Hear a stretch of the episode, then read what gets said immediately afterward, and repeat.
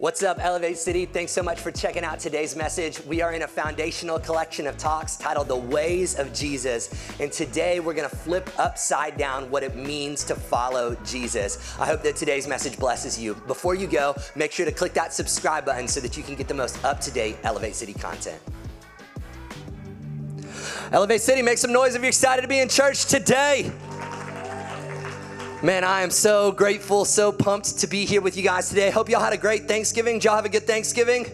Hope you guys are uh, fully recovered from your Thanksgiving food comas. If you're not, it's gonna be a bad day in those comfy movie theater seats, isn't it? If uh, your Thanksgiving meal didn't put you into an inundated La-Z-Boy coma, then you're not doing it right. Can I get an amen?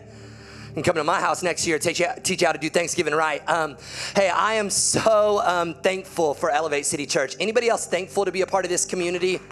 Just so grateful for what God is doing in this space, in this place with these people. Um, last Sunday, at the start of my sermon, I did a little offering pitch, asked for those of you guys who believed in what God was doing here to begin to give. And I want you guys to know y'all stepped up in a massive way. Last week was the largest offering in the nine week history of Elevate City Church. Yeah, let's celebrate that amazing to see what God is doing in this place. But what I was even more excited about was not just the amount that was given, but the amount of you who gave.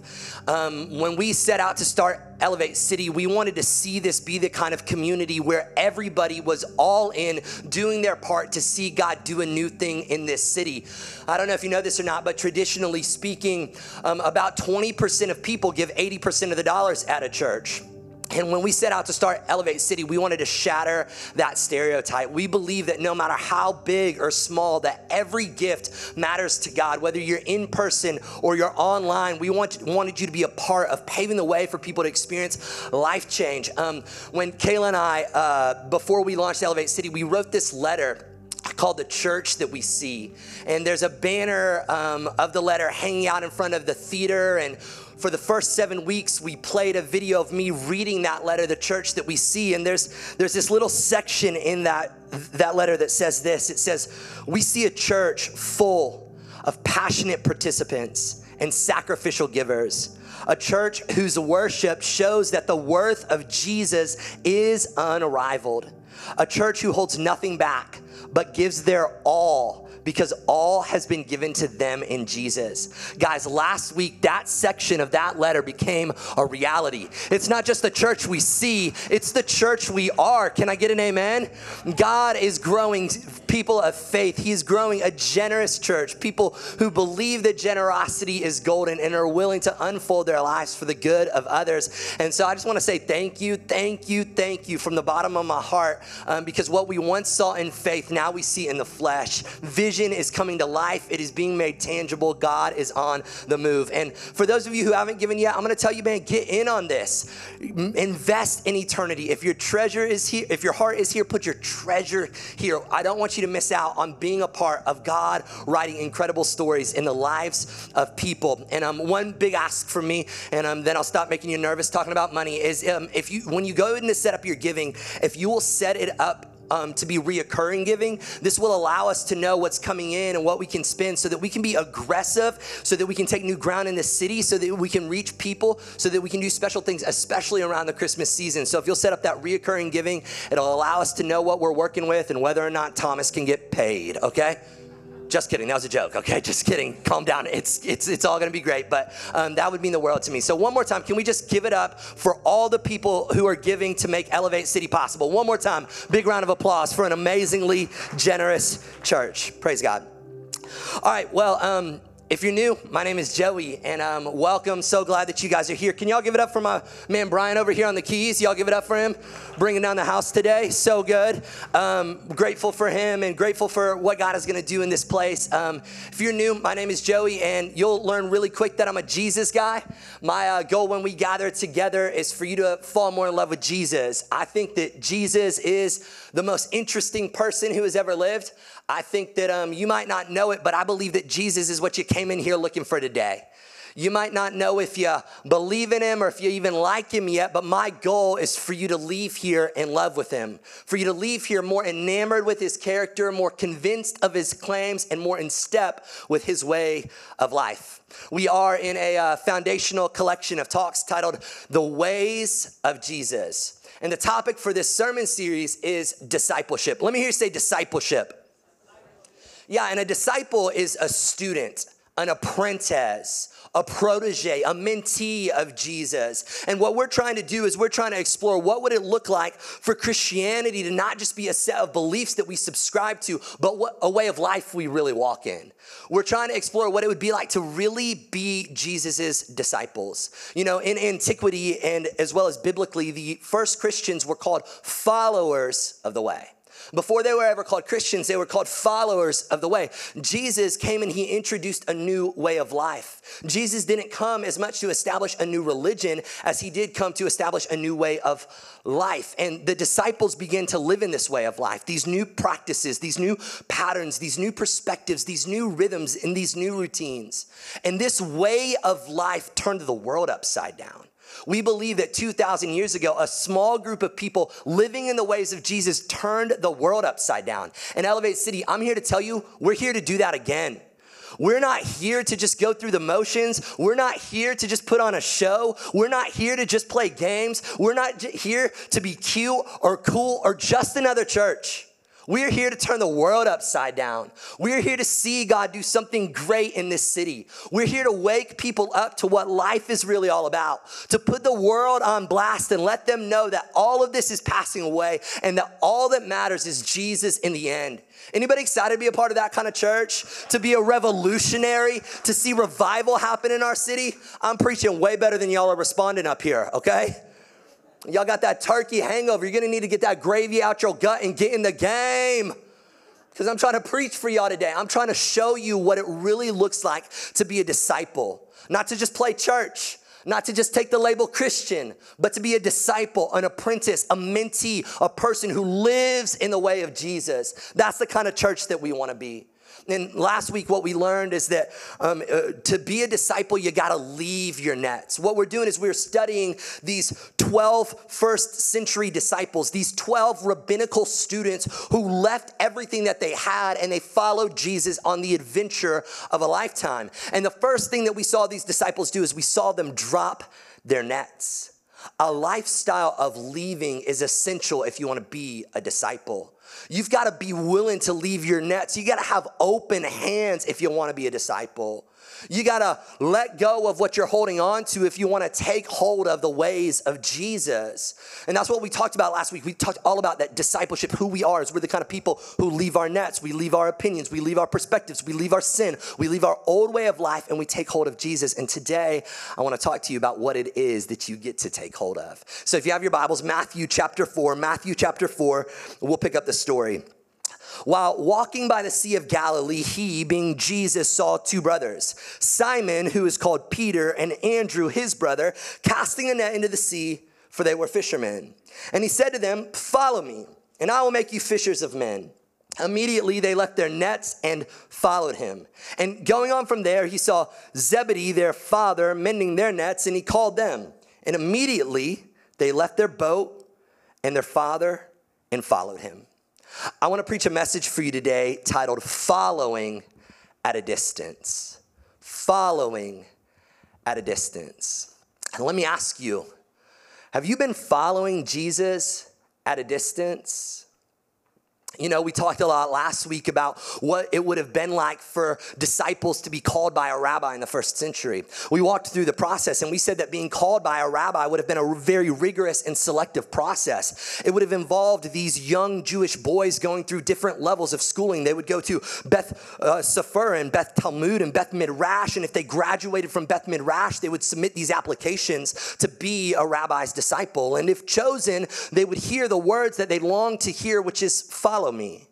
And they would leave their families, they would leave their occupations, they would leave their hometown, and they would go on this journey of following this rabbi. And it was a class like they'd never experienced before. This was on the job training, this was um, a sleep in study, a live in study, a living lecture is what these disciples begin to walk in. And there, there became this term in the first century that described what it looked like for disciples to follow a rabbi. It was the imagery of what it looked like to really be a disciple of a rabbi. And it became extremely popular and it's got such an interesting origin. And the phrase was this the phrase was the dust of a rabbi. The dust of a rabbi. As you can imagine, the terrain of Israel, it's rocky, it's sandy, it's dusty, it's very desert esque. And so you would have these anxious, these enthused, these excited young Jewish boys who just got the opportunity of a lifetime to follow this rabbi. And so they wanted to be as close as possible to their rabbi. They wanted to be so close with him as he was walking around. Um, if you'll remember the gospel stories, it's um, while Jesus is on a journey that he does some of his greatest teachings, right? The woman at the well happens while Jesus is on a journey. Jesus changes Peter's name while he's on a journey. Jesus tells the church that the gates of hell won't be able to prevail against it while he's on a journey. Rabbis would teach in transit. They would walk and talk. And so these young Jewish boys, they would literally just huddle around their rabbi, being as close as possible. They would have like FOMO. Anybody have FOMO? Fear of missing out, fear of missing something? These disciples had FOMO. They didn't want to miss out on anything that their rabbi had to say. They wanted to study his facial expressions. They wanted to watch his mannerisms. They wanted to hear his tone of voice, try to emulate his walking. They wanted to literally just be exactly like him so they would be as close to him as humanly possible. And so the, the imagery would literally be that there would be this rabbi who was walking, and there would be this group of teenage boys who would just be huddled around him from every corner as he is walking, and there would just be this cloud of dust that, you know, his Birkenstocks are kicking up, right? And this dust and this grime and this muck and this mud would just get all over these young Jewish boys. It was actually a sign of honor in the first century. It was like being like the, the top of your class. If at the end of the day you were the one who had the most grime and the most muck and the most dust and the most dirt just caked all over you, it was a sign of honor for these disciples to be drenched in the dust of their rabbi. And many of us are just following Jesus at a distance. We are far removed, nowhere close to being connected to our Savior. You know, I've been wondering this week if, um, if the first century picture of discipleship is the dust of the rabbi, what would the 21st century picture of discipleship be? What would the 21st century picture be? If it's first century dust of the rabbi, what's 21st century discipleship? And my mind immediately went to social media, right? Are you just socially following Jesus? You know, social media is funny, isn't it? How many of y'all remember MySpace? Any MySpace fans in the house? You remember having a top eight? Put your best friends in there, only the best ones made the cut. How's Tom doing? Y'all heard from Tom recently? Tom from MySpace? That's a very funny joke, okay? Um, what about, how many of y'all remember on Facebook when you used to be able to poke people? Y'all remember? Poking people on Facebook. That was the funniest thing in the world. Nobody even knew why it was there or how it worked, but you just get in like month long poke wars with people. Somebody must have filed a restraining order or something and it went away, right? But social media is funny. It's funny the way that social media works. I don't know about you guys, but in this season um, of such tension of such polarization with politics and media. Um, I've had this tendency when um, someone posts something or says something that I don't like to just unfollow them. Anybody else? Anybody with me? Nope, just me, the only sinner in the crowd? Okay. All right, you know, maybe if you don't unfollow them, maybe what you do is you uh, stay their friend, but you just mute their posts. Anybody do that? You're like, you don't want them to know that you've unfollowed them. You just don't want to hear what they have to say, right? Have some of us put distance between us and Jesus because we don't want to hear what he has to say? Has the distance occurred because we disagree? I think that that happens sometimes that Jesus wanted to talk about something and we didn't want to hear it. And so we just put distance between us and God and we're just socially following Jesus. You know, I think that there's another imagery that may be 21st century discipleship. And I'm going to call this imagery the um, middle school minivan drop off. How many of y'all remember the middle school minivan drop off? Come on. Don't act like it didn't happen for you. Okay, the middle school minivan drop off was when like you would go on a date, right, to the movies, and you would be meeting this girl, and um, you didn't want this girl to see your mom drop you off, and so you would have your mom drop you off like a mile away. Anybody else ever done this before? You see, I, it was it was necessary for me because I had my mom had a hoopty minivan. Anybody ever have a hoopty car? A hoopty car that you're like not even sure it's gonna make it there? We had this like 1993 maroon Astro van. All right, um, it, we lived lived in the ghetto, and um, the van would like backfire in school zones. Kids would hit the ground, shimmy the bushes, right? Be like, man down. Is that a gunfire or a car? Who knows? so, so this van was ghetto. Y'all, y'all don't even know how ghetto this van was. Um, the the seatbelt security thing that dings. Y'all know that where like if your seatbelt isn't on, it dings at you. Th- that just dinged all the time. It never stopped. You were just driving ding, ding, ding, not annoying at all. Ding, ding, ding. The door worked like 43% of the time, the sliding door. Sometimes you just have to like hold it in place. Um, I think the van had like two and a half hubcaps, okay? Two and a half hubcaps and one spinner rim that me and my brothers bought from Walmart, okay? That's that's this van. We nicknamed it Valerie the Vanimal, Valerie the Vanimal, and you knew when she was coming. It was loud, it was gassy, it was it was obnoxious. And so I would be like, Mom, drop me off way down here so that I could whirl up on this girl and she wouldn't see me drop, she wouldn't see you drop me off. Which is so funny, right? Like, how does this girl think that I got here? She think I like ran to the movie theater. She think I teleported to the movie theater. I'm 14. I can't drive, right? But that's what we would do. We would do the middle school van drop off. We would go and then we'd drop off so far away and then kind of walk up on the movie theater so nobody would see us. And isn't that how a lot of us follow Jesus? We were fine with Jesus getting us here, yeah? Fine with Jesus getting us here to this point in our life. Fine with Jesus getting us here to get that job. Fine with Jesus getting us here to get that house. Fine with Jesus getting us here to get that college education. Fine with Jesus getting us here to get that relationship. But now that we're here, we'll take it from here, Jesus. Drop me off over here, Jesus, and let me do life in my own strength. Let me walk without you and talk without you and take it from here. Isn't that what a lot of us do? Don't we follow Jesus kind of at a distance? And is it because, do we follow Jesus at a distance because we're nervous about our appearance? Are we nervous about being associated with Him, about someone seeing us with Him and Him messing it up for us? Like I was concerned about the van messing up my day. Are we concerned about Jesus messing it up for us? That maybe if they know that I walk with Jesus, maybe if they know that I'm following Jesus, maybe if they know that I'm connected to Jesus, I'm not gonna get that job, I'm not gonna get that deal, I'm not gonna get invited to that party, I'm not gonna get asked to go on that trip. My name's gonna get left off that guest list, isolated from that conversation. Are we nervous about the appearance of following Jesus? And are we just following Jesus at a distance? You know, I think that there are a multiplicity of reasons that we follow Jesus at a distance. I think that if we're honest, all of us are a little prone to put distance between us and God. I mean, it happened for Peter, happened for the apostle Peter. If you'll read in Matthew 25, we see that the night that Jesus was taken, that Peter put some distance between him and Jesus. Matthew 25, verse 57 Then those who had seized Jesus led him to Caiaphas, the high priest, where the scribes and the elders had gathered. And Peter was following him at a distance. What we see here is we see caution tape discipleship.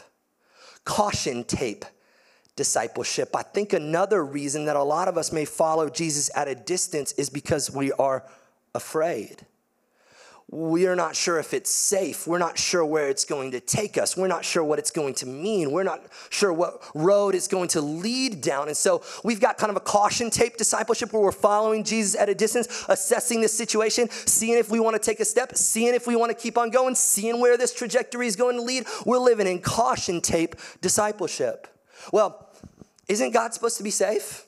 I, I mean, the reason that you follow at a distance at times is because something's not safe, right?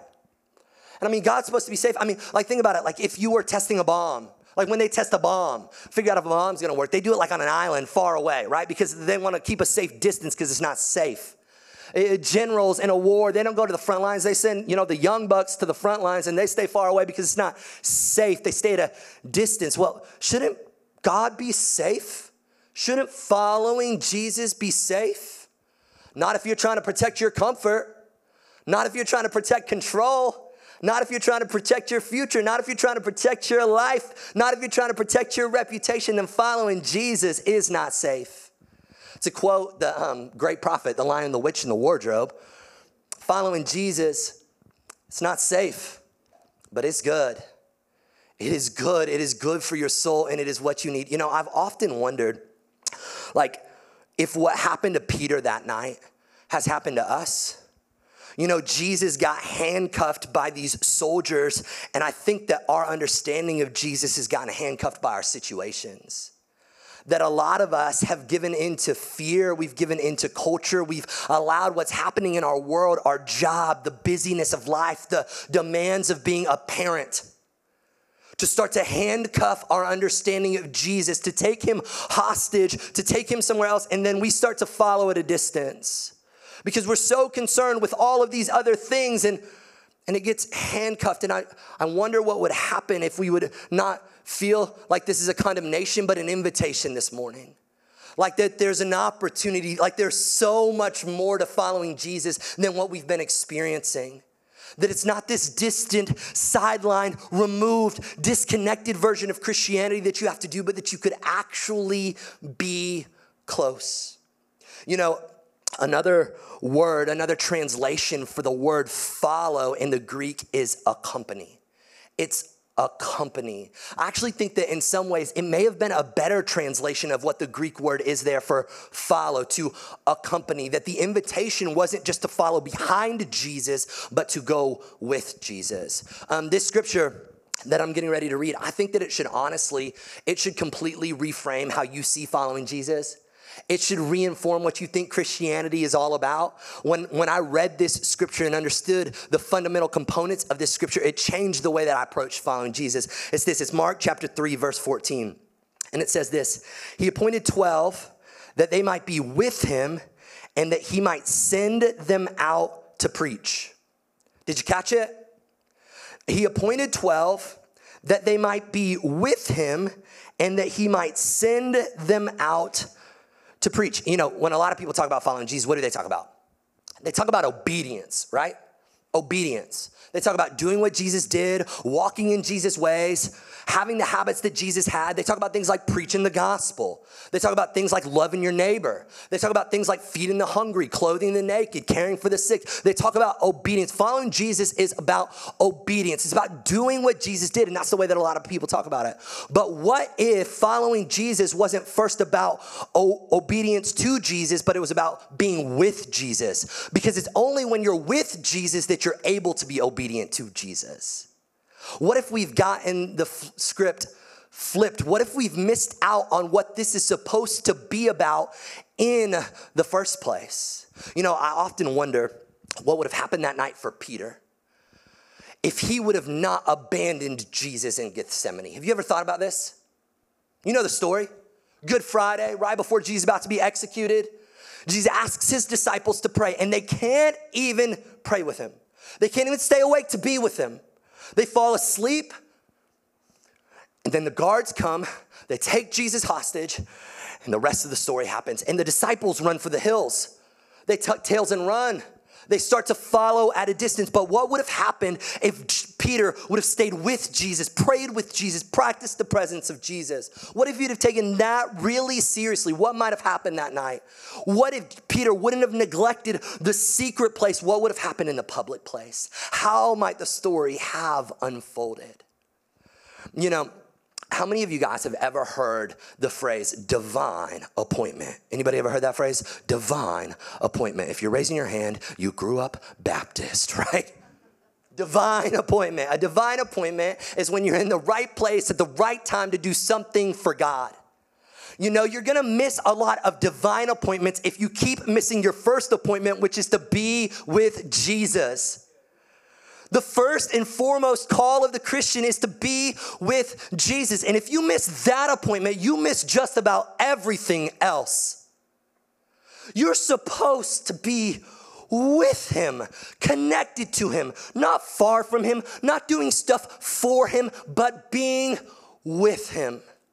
Have you forgotten that this is the first call of the Christian, he appointed them to be with him, to spend time with him in his presence, to know his ways, to see his character, to enjoy who he is. Have you forgot to be with him? I'm here to tell you today that if you have everything, but you don't have his presence, you have nothing. If you have everything in the world, but you don't have the presence of God in your life, you have nothing. You could have a really great family and really awesome kids and a really comfortable life and a really great job and a really chill experience and existence on earth. But if you don't have Jesus, you've got nothing. If you don't know how to be with Him and spend time with Him and practice His presence. You know, in the book of John, chapter 15, verse 5, Jesus says this He says, I'm the vine and you are the branches. Whoever abides in me and I in him, he is it that bears much fruit. For apart from me, you can do nothing. You can do nothing. I'm fighting for your life up here. I'm fighting for your heart up here. I want for you to think about following Jesus like the movie Gravity. Anybody ever seen the movie Gravity with Sandra Bullock? Wildly terrifying movie. It's one of those movies that when you watch it in the theater, you're just jumping the whole time on edge. This idea of Jesus being your oxygen, you being tethered to him, that if you if you don't if you come disconnected from him, then you're gonna be like Sandra Bullock just floating off into the abyss. That's how you should think about being with Jesus. It should be the most important thing on your calendar, the most important thing on your schedule, your primary objective for the day to be with Jesus. Because apart from Jesus, you can do nothing. You can do nothing. You know, a lot of us, the way that we're following Jesus, we, we don't even follow Jesus as closely as we follow somebody in traffic when we even know where we're going. Can we be real about that? Like, you, you, you know you followed somebody where, like, you know where you're going, but you're following them anyway. You know what I'm talking about? Like, like you left somewhere, like you were having a poker night or something, you're like, let's go to Waffle House because that's a great idea, right? And um, so you get in your car and you go to Waffle House and you kind of know where the Waffle House is, but they're like, hey, just follow me. And so you're following them and you're trying so close to stay just behind that car. Y'all have done this before, right? I'm not the only one. And you're like, you know, pulling out into traffic really aggressively, risking your life. You're running red lights, swerving into lanes, won't let any car between you and that car. You do this? Does anybody do this? If you're following somebody down the highway and like a car tries to creep up and like get in between you and that car, you're like, uh-uh uh no, ma'am, right? You just gotta get closer. Isn't that so funny the way that we just follow and go? And hey, if 2020 has taught us anything, it's that we don't know where this life is going. We don't know where things are headed, but we keep letting things get in the way between us and the one who knows the way, who is the way and the truth and the life. What are we thinking? In this world that is so unpredictable and that is so chaotic, full of so many twists and turns and ups and downs and red lights, some stops and goes. We're letting so much get in the way, so much distance creep in between us and Jesus. What have you allowed to get in the way? I'm trying to remind you of your first love this morning. Like, when is the last time that you were just with Jesus and you wouldn't let anybody or anything interrupt your time with Him? Like, when is the last time that you locked yourself in your room and you didn't care as much about deep theology or relevancy or practicality, but you just wanted Him? Where like you went into your room and you like did the things that you did when you were in high school and you first started following Jesus. You like lit a candle and you grabbed your Bible and your journal and you put on worship music, John Mark McMillan, How He Loves, Sloppy Wet Edition, because you meant business. When is the last time you did that? Where you said, I just want to know that you're near. I just want to know that you still love me. I just want to hear your voice. I just want to sit in your presence. I just want to soak up your goodness. When's the last time that just being with Him mattered more than anything else, and you wouldn't let anything else get in the way.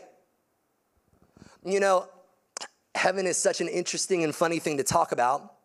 In um, John 17, you know, we learn about eternal life and what eternal life actually is.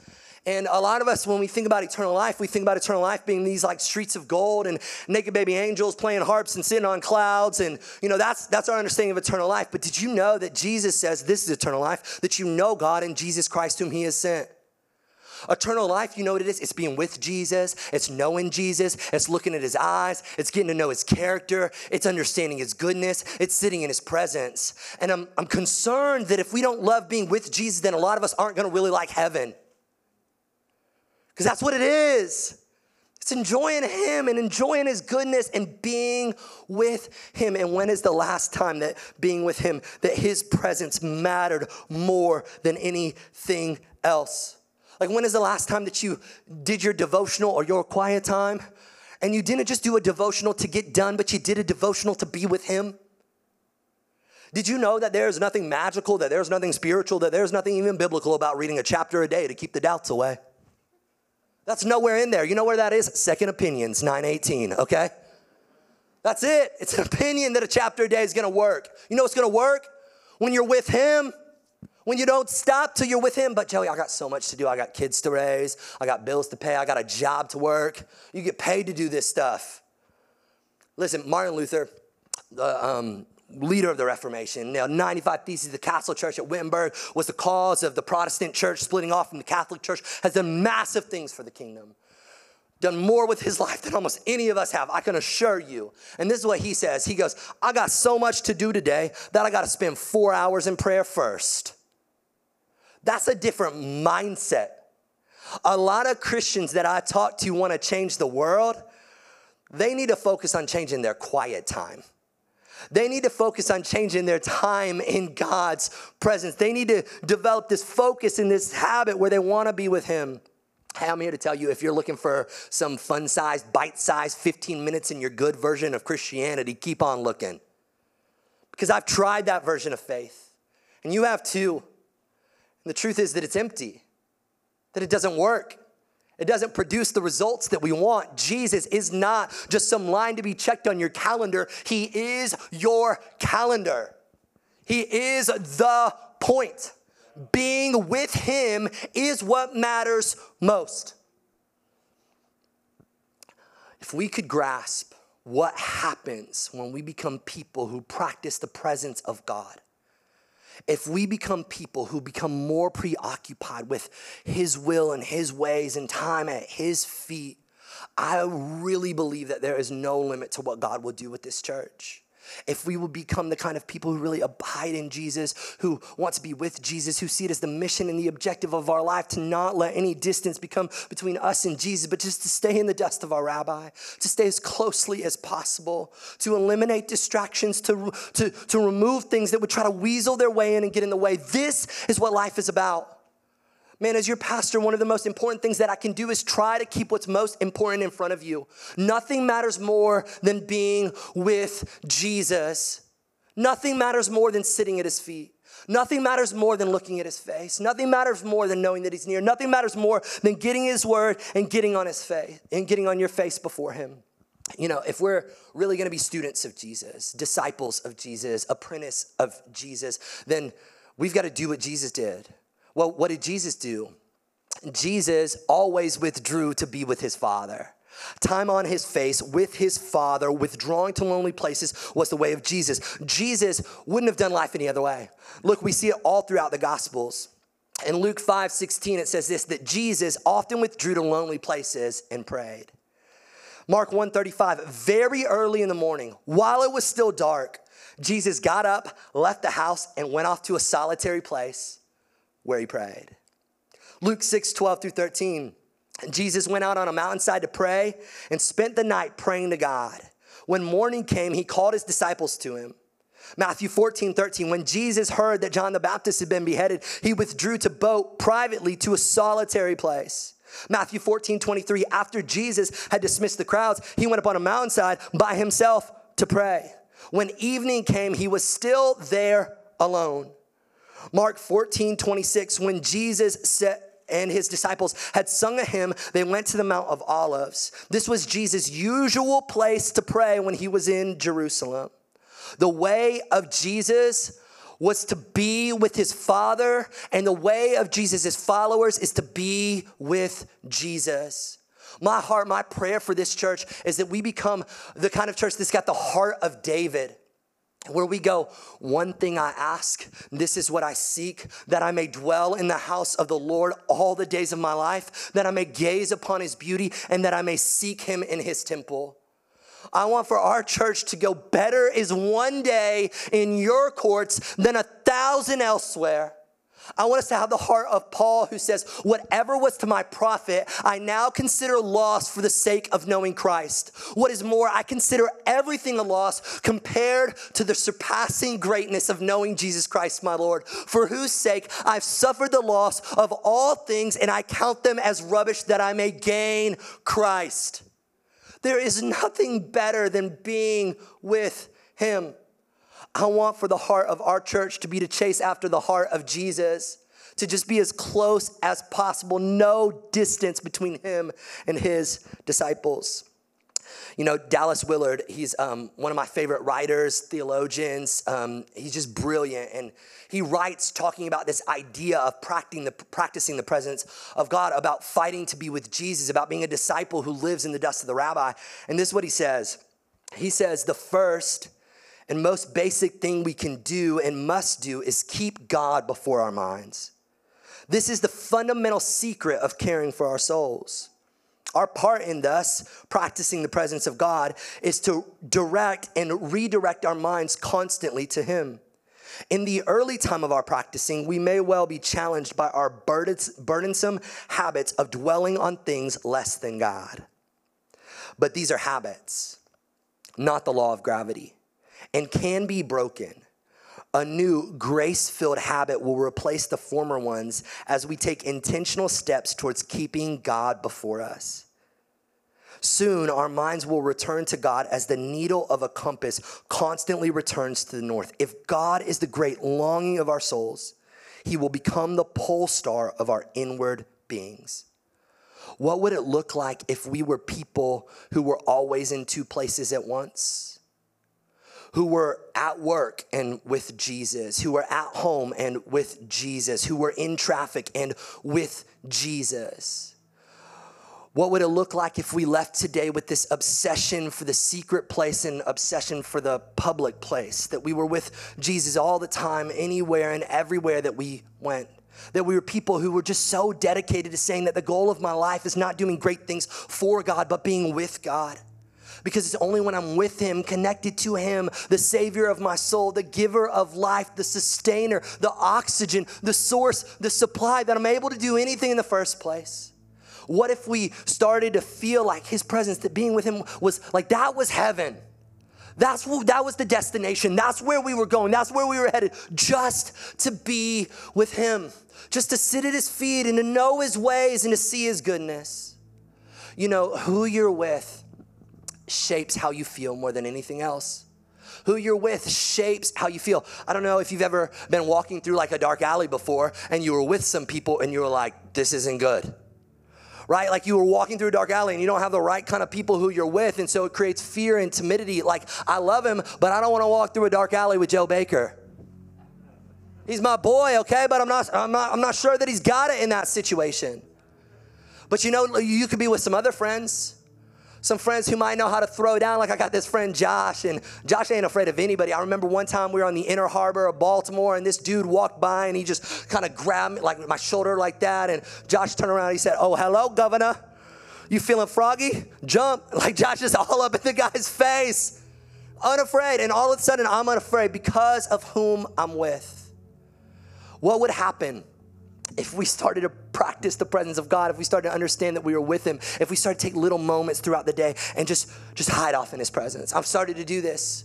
I did this leading up to launch every day at 10:20. Me and the team, man, we just we shut it down and we prayed for uh, at 1040 we shut it down and prayed pray that god would do something great. Pray that god would start something new. Pray that we'd see revival. I'm doing it right now at 1116, just stopping what i'm doing just drawing away getting in the presence of god being with him. Do you know what happens when i'm with him? I come out of those moments with this in, enthusiastic faith with this boldness with this courage with this belief. Don't you want to see that rise up in you? Do you know why you don't know if god could do something great in your life? It's because you haven't been with him lately if you would be with him, if you would sit with him, if you would let him speak over you and restore to you the joy of your salvation, you would know that nothing is impossible when God is on our side. I believe that we could institute a new way of living where we saw following Jesus as about being with Jesus every second of every moment of every day. And you know, when we follow Jesus, when we're with Jesus, we end up where Jesus goes. If we're with Jesus, then you know what? We're gonna find ourselves with people, with broken people and hurting people and messy people and sinful people and people who are far from God. And you know what we're gonna get to do? We're gonna get to introduce them to Jesus. Nothing, nothing creates distance like sin. You know, the story of the Bible goes like this that in the beginning, God created and everything was good, it was perfect, it was as it should be. God lived with his people in a garden called Eden. It was paradise. And it wasn't paradise because it was beautiful, it was paradise because God was there and because he was with his people. But Adam and Eve, they sinned. They did the one thing that God asked them not to do. And that sin created distance between them and God. As soon as Adam and Eve sinned, what they did is they hid. They turned some fig leaves into clothes and they hid behind a bush and they, they, they were naked. They were afraid, afraid. They were ashamed because sin separates. The great terror of sin is that it separates us from God, that it removes us from His presence, and it ultimately causes them to be kicked out of Eden. But I've got good news for you today that no matter the distance that your sin has created between you and God, that Jesus came to get you. You're not here finding God today. I want you to know that you're here today because God is coming to find you. Jesus always bridges the gap of distance, leaves heaven, comes to earth, takes on flesh, runs after his creation. Those who've rejected him and rebelled against him and run away from him, he's running after you today closing the gap. That's what the cross is all about shrinking the chasm, making a way for you to get back to God. So, my heartbeat today for our church is that we would. We would respond, that we would say yes, and that we would get reconnected to Jesus. And so, with every head bowed and every eye closed, I want to give some of you who are in the room today an opportunity for the first time to close the distance between you and God, for you to get back connected to the life giving source, to the one who can sustain your soul, to the one who life is all about. You know you've sinned. I know I've sinned, fallen so short, missed the mark, created so much distance between me and God. But today, because of what Jesus did for you 2,000 years ago on the cross, on Calvary, you can get back to God. And if you want to receive that, all you've got to do is say yes. And so, with every head bowed and every eye closed, just say this Jesus, I want to come back home. I want you to close the distance. I know my sin has separated, but I know your cross has saved. I believe in your resurrection. I crown you king. I give you my life today. If you prayed that prayer, then the Bible tells us that something spiritual happen in the heavenly places. You were transferred from a kingdom of darkness, a kingdom of distance, and now you're in a kingdom of light. You're home with your king. His name is Jesus. And if you did that, then we just want to mark that moment, give you an opportunity to take a bold step, and we want to celebrate with you. So, with every head bowed and every eye closed, just on the count of three, I'm going to ask you to raise your hand as a sign, as a statement that you've given your life to Jesus today. One, two, three. Hey, let's celebrate believing that there are people in this room and online who are giving their life to Jesus, that the gospel is on the move, that God is closing the distance. And for the rest of you, here's how I want to close out our service today is if you're a follower of Jesus, then you've got a little communion cup that is sitting in your chair. If you're at home, I encourage you to maybe grab some communion elements, some bread and some juice or some wine and right before Jesus was given over to be executed, he had this Last Supper with his disciples and he said, Hey, here's my body, it's bread. It's about to be broken for you. And here's my blood, it's juice, it's about to be shed for you. I want for you to do this in remembrance of me. And communion for Christians for the last 2,000 years has become one of the most beautiful ways for us to close the distance between us and God, for God to restore to us the joy of our salvation. And so here's what I want you to do just take take the elements, the bread and the juice if you're a follower of Jesus. If you're not a Christian, I just want you to know it's just like it's a snack, okay? It means nothing. You can do it, but like but for us who love Jesus, this is deeply spiritual. We believe that there's something symbolic about this moment and it's deeply reminding us of what God's done for us. And so I just want for you to get to that place where you say, I just want you, Jesus. I want to know you and be with you and have my life be completely wrapped up in you. I want everywhere I walk to be a walk with you. I want to stay in step with my Savior. I don't want to miss a moment. Ask Him to restore to you the joy of your salvation. And then, you know, take the bread and take the juice and take communion. And then we're going to worship together and just ask God to close the distance today. Jesus, we love you and I'm grateful for this time. I'm grateful for this space. God, I pray that these words, God, that they would not fall on deaf ears today. God, I pray that they would pierce our hearts today. I pray that they pierce my heart today. I pray that your presence would be my priority. I pray that being with you would be my obsession. I pray that we would be a church who doesn't have distance, but who follows in the dust of our rabbi. Let us be that kind of church. I ask for it in Jesus' name. And all God's people said, Amen and amen.